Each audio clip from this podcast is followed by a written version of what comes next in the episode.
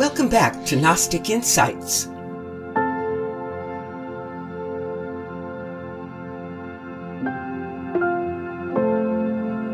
My name is Dr. Cyd Ropp, and I'm your host.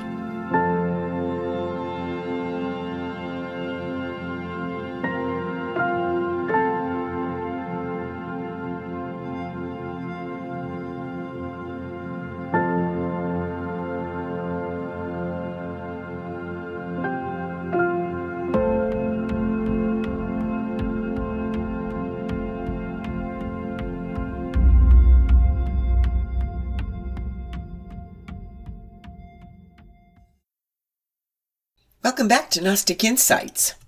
This episode, I'm interviewing Adrian Smith again, which we did a couple of years ago, almost exactly to the date. It was uh, September of 2021.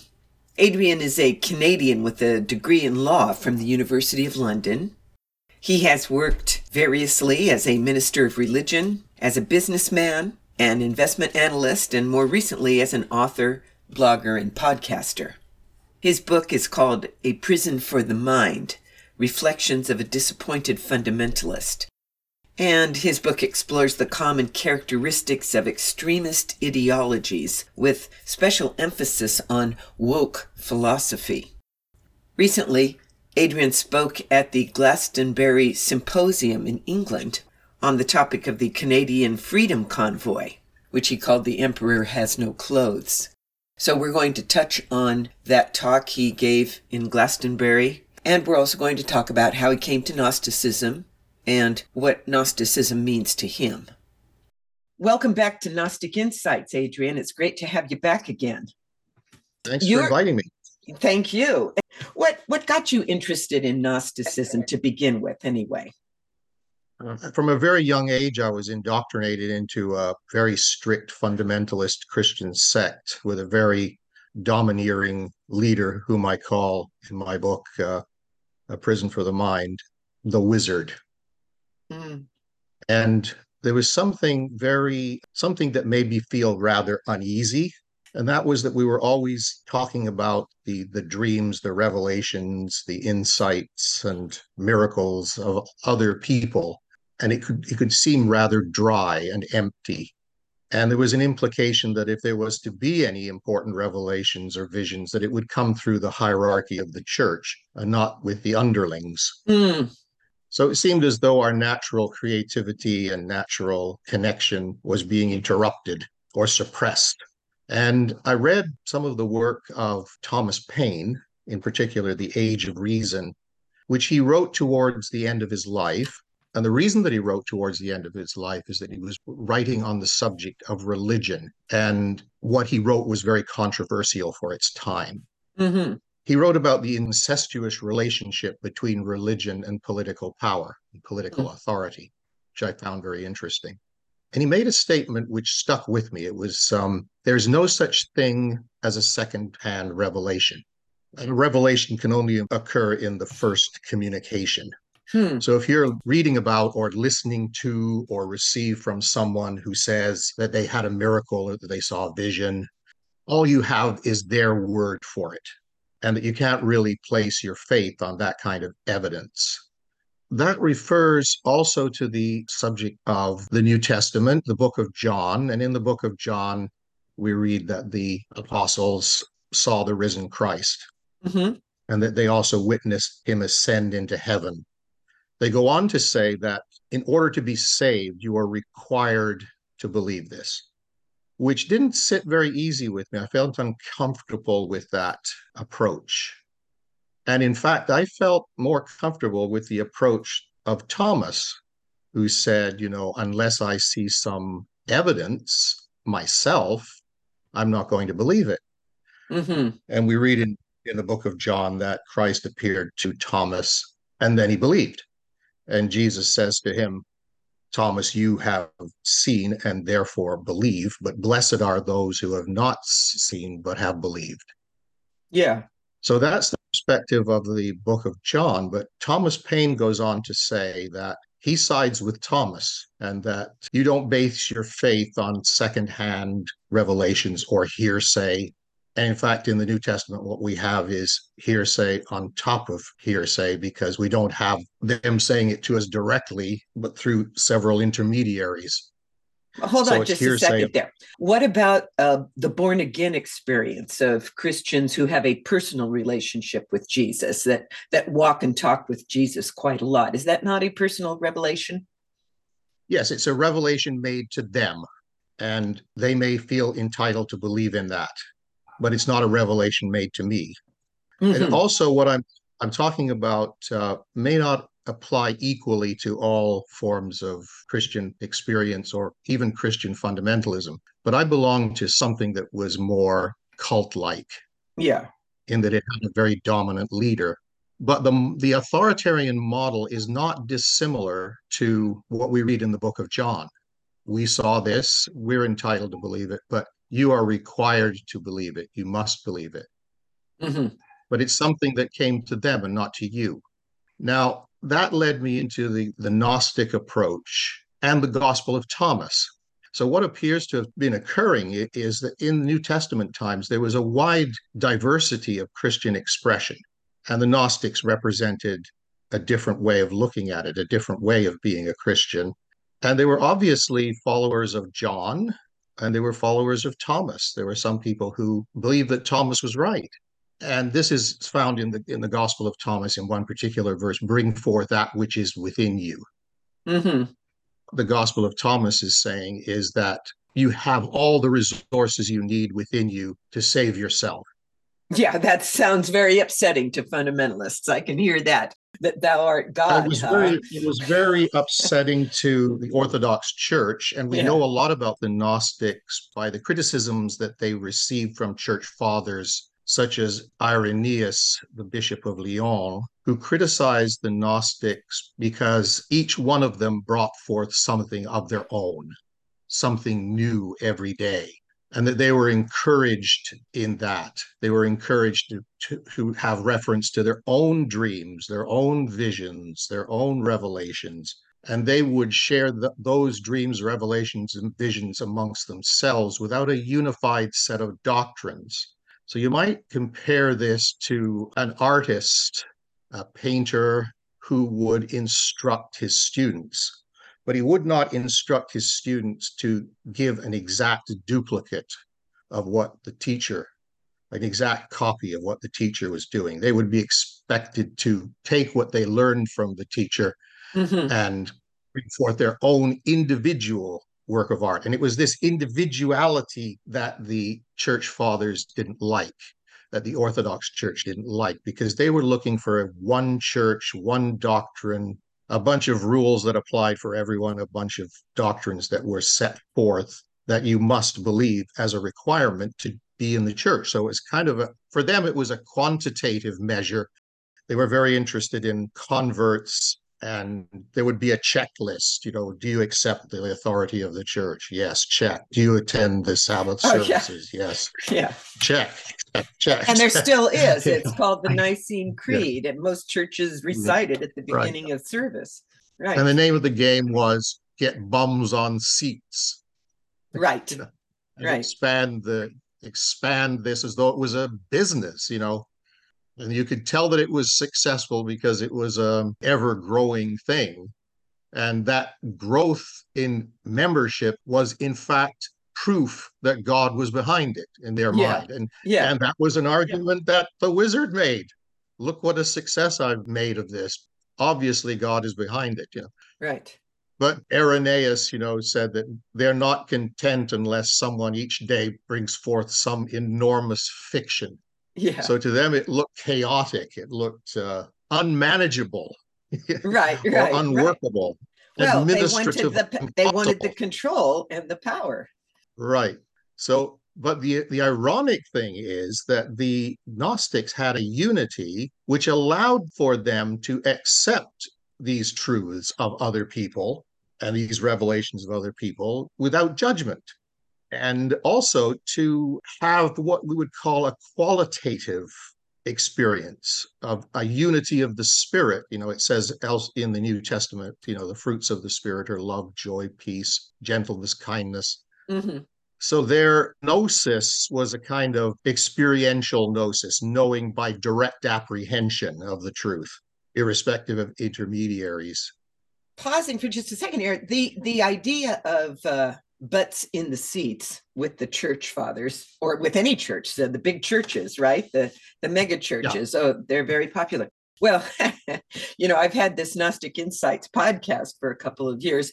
I don't have many butts in the seats. I don't have many no. subscribers, and it's kind of an uh, it's kind of the opposite of that philosophy. I think if I were, you know, cutting edge or sexy or this or that, or, or employed uh, you know chinese drones to give me likes and retweets and so forth eh, but, but i'm not going to do any of that i, I really no, detest all of that i don't think that is the truth well, I don't think Gnostics are into the numbers game. They're into the quality of the interactions and the quality of the learning and the knowledge. And they weren't really big proselytizers. They were more secretive. Secretive because they were didn't want to get burned at the stake, mostly. Well, yeah. Well, uh, I feel very exposed out here, by the way. You know, obviously, I get pushback from Christians in my community.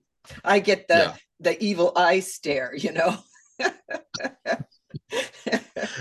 well, I'm gonna I'm coming back to something I said initially. I was the I'm the last person to market my book because when I first wrote my book, I didn't want anybody to read it. Which yeah. is so what kind of a marketer am I, you know? Well, listen, I think that, maybe that's my Gnostic roots, or maybe maybe it's like your brother counsels people using past life therapy. Maybe there was something in my past, you know. Oh well, certainly, I'm sure we've both been burned at the stake on more than one well, There you go. So you, you know this, and and even Thomas Paine, like he was very he didn't write down his ideas about religion and what what I just told you until he was old because he did he did he just realized there might be a price to pay for all this you know sure sure and that and we are so, both older um, as well so the wisdom of age that's true and I, it wouldn't have happened otherwise probably let me mention this that that the yeah. publisher that is publishing uh, a simple explanation of the gnostic gospel there's a 10,000 sales turning point in royalty structure. And I'm like, oh, that'll be the day. Yeah, okay. that Good is very hard that. to imagine. right. I, I hear you. But, you know, I think we value to a greater degree, you know, the personal interactions. I know I've had lots of people read my book and I've entered into a dialogue with them, and it's been very productive on an individual basis. Maybe that's what it's all about, you know, at the end of the day. Uh, relationships. We're not going to change. Right. Yeah, relationships, relationships, and in those relationships, entering into a dialogue that furthers your gnosis. Absolutely. And contributes to it. That's the name of the game for the Gnostics. I mean, if it was up to the Gnostics, Christianity might have disappeared mm-hmm. as an organized, identifiable, structured, mm-hmm. in your face.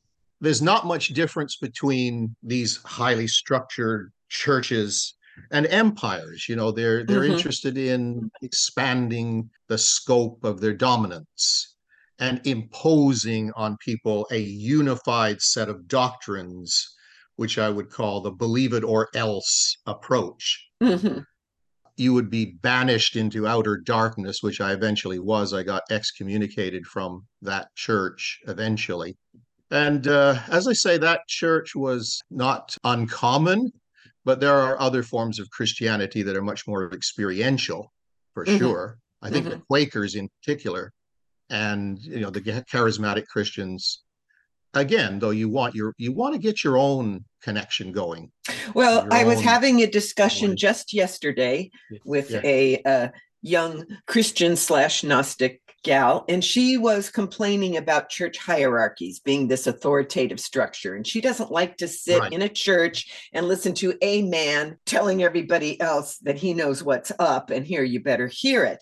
And she likes yeah. the home church setting where you're sitting in a circle and everyone shares and everyone prays together And, you know, to me, that's very interesting because the church structure is hierarchical. It's that pyramidal structure with top authority, whereas the home yeah. church is a circle. It's that torus shape where everyone's sitting in a circle and they're focusing on the center together, which is knowledge or gnosis or God. See what I mean? Yes, it's a it's different like, structure. It is, yeah, very different structure. In fact, in my book, I do make reference to the Native American talking circle mm-hmm. as being analogous to how early Christian Gnostics held their meetings. Would, for example, take turns being bishop, mm-hmm. you know, and things like that. So there would be no one person that stood out as the leader who would well, act as a conduit.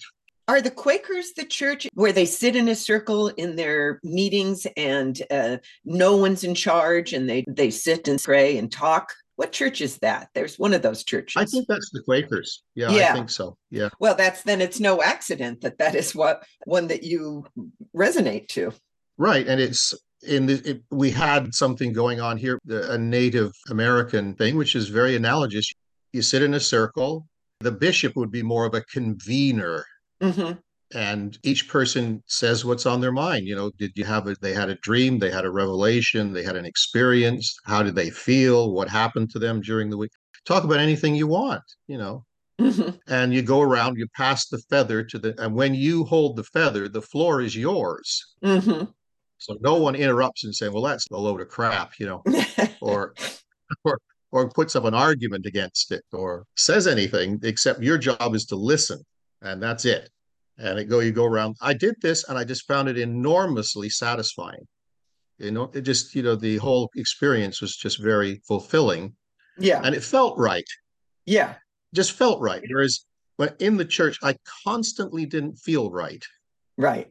Like this was, you know, there's something bothering you. There's a cognitive right. dissonance going on. Like you're constantly being told something is true, but witnessing contradictions in behavior mm-hmm. and internal contradictions. When you see, as George Orwell talks about this, you know, double think. Yeah. You encounter two sets of facts and they don't match up. And in order to continue to believe a lie, you have to put one of these beliefs in a memory hole and you have to forget about it or bury it. Wait, you're talking about you're you're talking about wokesters now. you're talking about the current political situation. It's just amazing. Oh, I'm totally talking about the total. In fact, that's that's another huge topic that we're probably not going to have time for. But that's that was my the subject of my talk in Glastonbury. Well, that it's not at all dissimilar from what we're. Well, let's talk about that. Let's move my, into that a little bit. Okay, I'll try and keep it as brief as possible. As a lot of information, I don't know how to boil it all down, but let's yeah. go.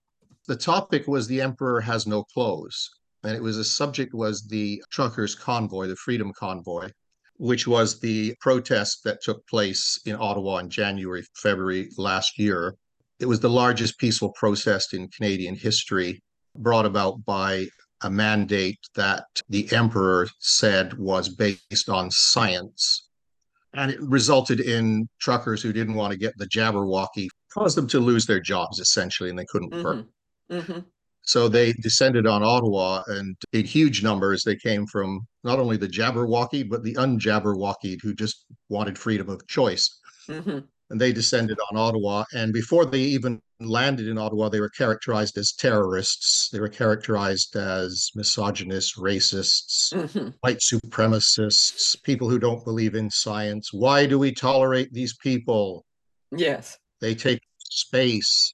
Yes. They're destroying the local businesses. So, what actually destroyed the local businesses was their characterization as terrorists.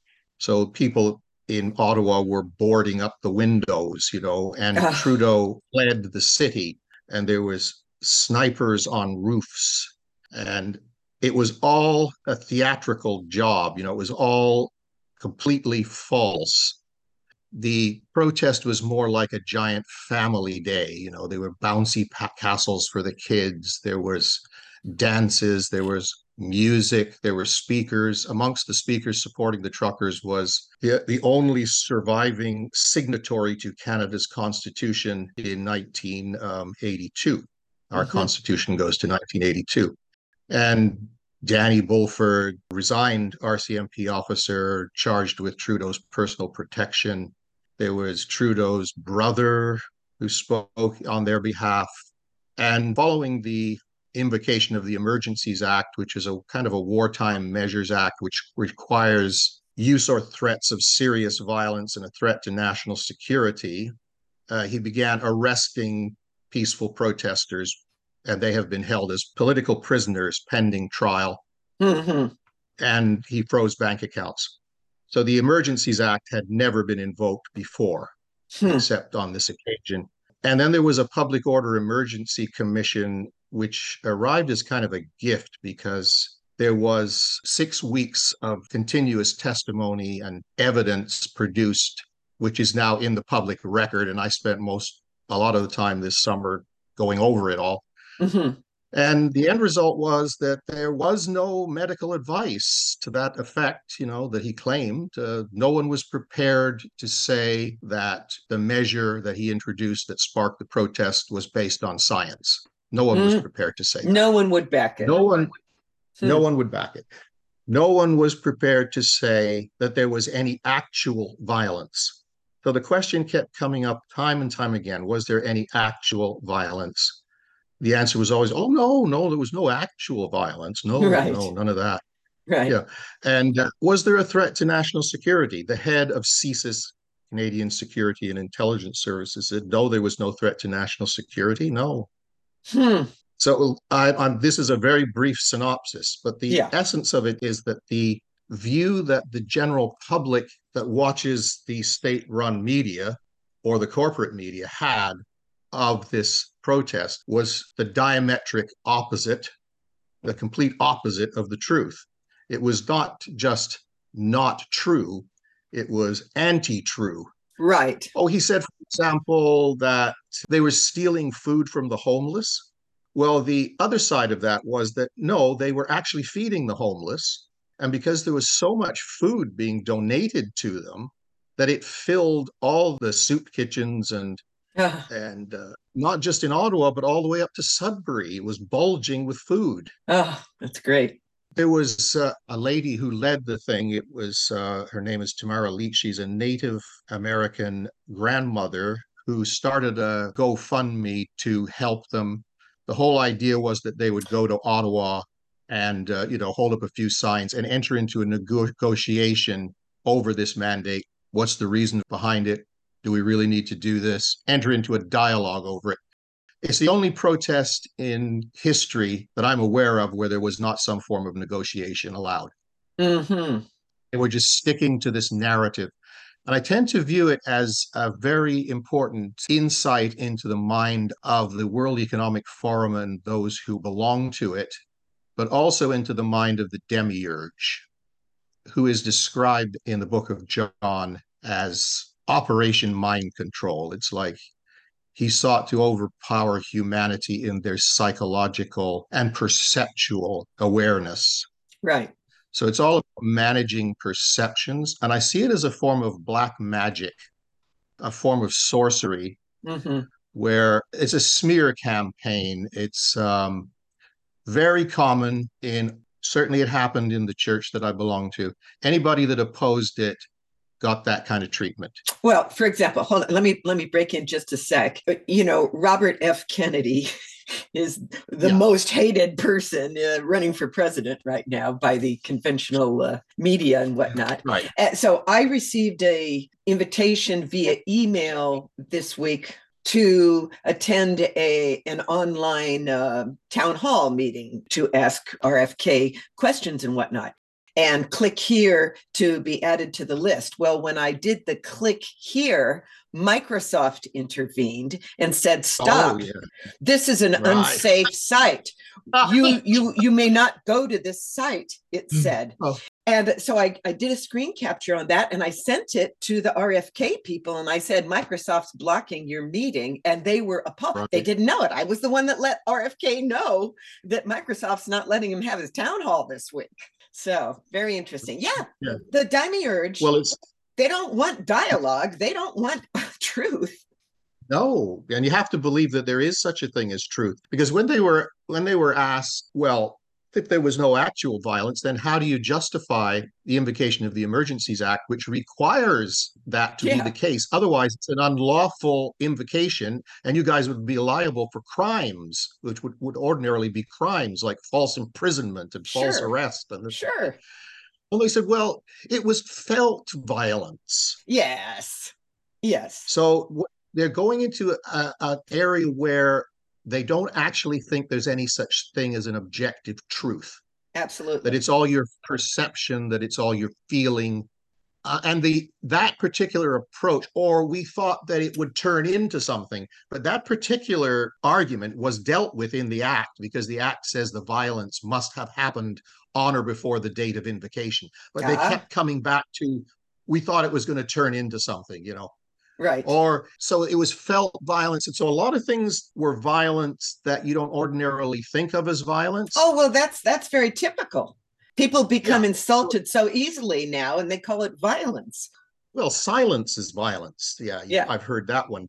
In this context, they kept saying things like it was felt violence, it was anticipatory violence, like, you know, pre-crime, minority yes. reports.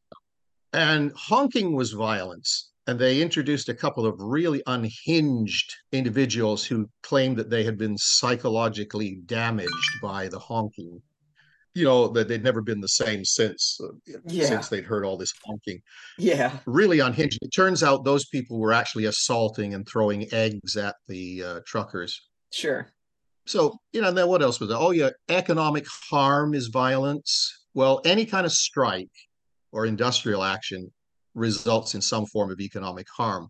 But in the case of the Ottawa protest, it did nothing but cause the place to boom. Yeah. Every hotel was full that was open, every restaurant was jam packed. The only reason that there was economic harm was because of Trudeau's ridiculous mandates and because they bought the idea that these people were terrorists. But a lot of them could see after a bit that no, these people were not terrorists. And so they opened their doors and their businesses flourished. So that just a whole string of words that uh, a reinvention of language, you know, mm-hmm. like words don't have objective meaning. They well, and a, that's going on worldwide. Meaning. That's going on down yeah. here in the States as well. I mean, that's just the way it is nowadays. They're controlling and changing the meaning of language, which makes it impossible yes. for us to communicate. And unless we're able to communicate, we can never resolve conflicts. Of course. So it's just all your perception. There's no truth. There's no grand narrative. And that's all objective. a and that's the demiurge's position that there you know remember yeah. the demiurge is an amnesiac god he does he thinks he started everything and that it starts and ends with him and so he doesn't know yeah so for him truth. the truth is the tr- what it ends up being is yes the truth is whatever I tell you it is. Exactly. Exactly. And that's the way so politics is now. The truth is what what we tell you it is. And I have a I included in my presentation a quote from Jacinda Ardern, the Prime Minister of New Zealand. She says, "We are your single source of truth." Mm-hmm. And she she goes on to say, "If it comes from us, it's true. If it comes from anywhere else, it's not true. Yeah. So that is the very definition. I couldn't have described a cult more succinctly than that because it depends on being hermetically sealed. Yeah. It's like living, and I this is analogous to my book. It's it's like living in a inside of a darkened room. You don't see any light. It's pitch black in there. But if a little crack opens up in the wall, even a small amount of light, a small amount of truth is enough to dispel the darkness. Mm. But they depend on cutting you off from any form of alternative explanation. Right. Our tradition, our ancestors had a different view of things. Like we talk in law, in the philosophy of law, of the tyranny of the majority, the tyranny of the experts. Mm-hmm. The tyranny of the majority is dealt with by a constitution. The tyranny of the experts was dealt with largely by a jury system and the jury system was, you know, the common folk. Mm-hmm. The common folk would hear a string of expert witnesses on one side, and then they would hear a string of expert witnesses on the other side, the expert witnesses or the experts weren't determining the conclusion of this thing. It was the jury, Mm-hmm. the average citizen. And there's we're being a- cut out of the process now. The proletariat has been process. put down. That's right. Well, I hope you've enjoyed this discussion between myself and Adrian Smith. We ran out of time, but I think we got plenty in. I'll see you next week. Onward and upward.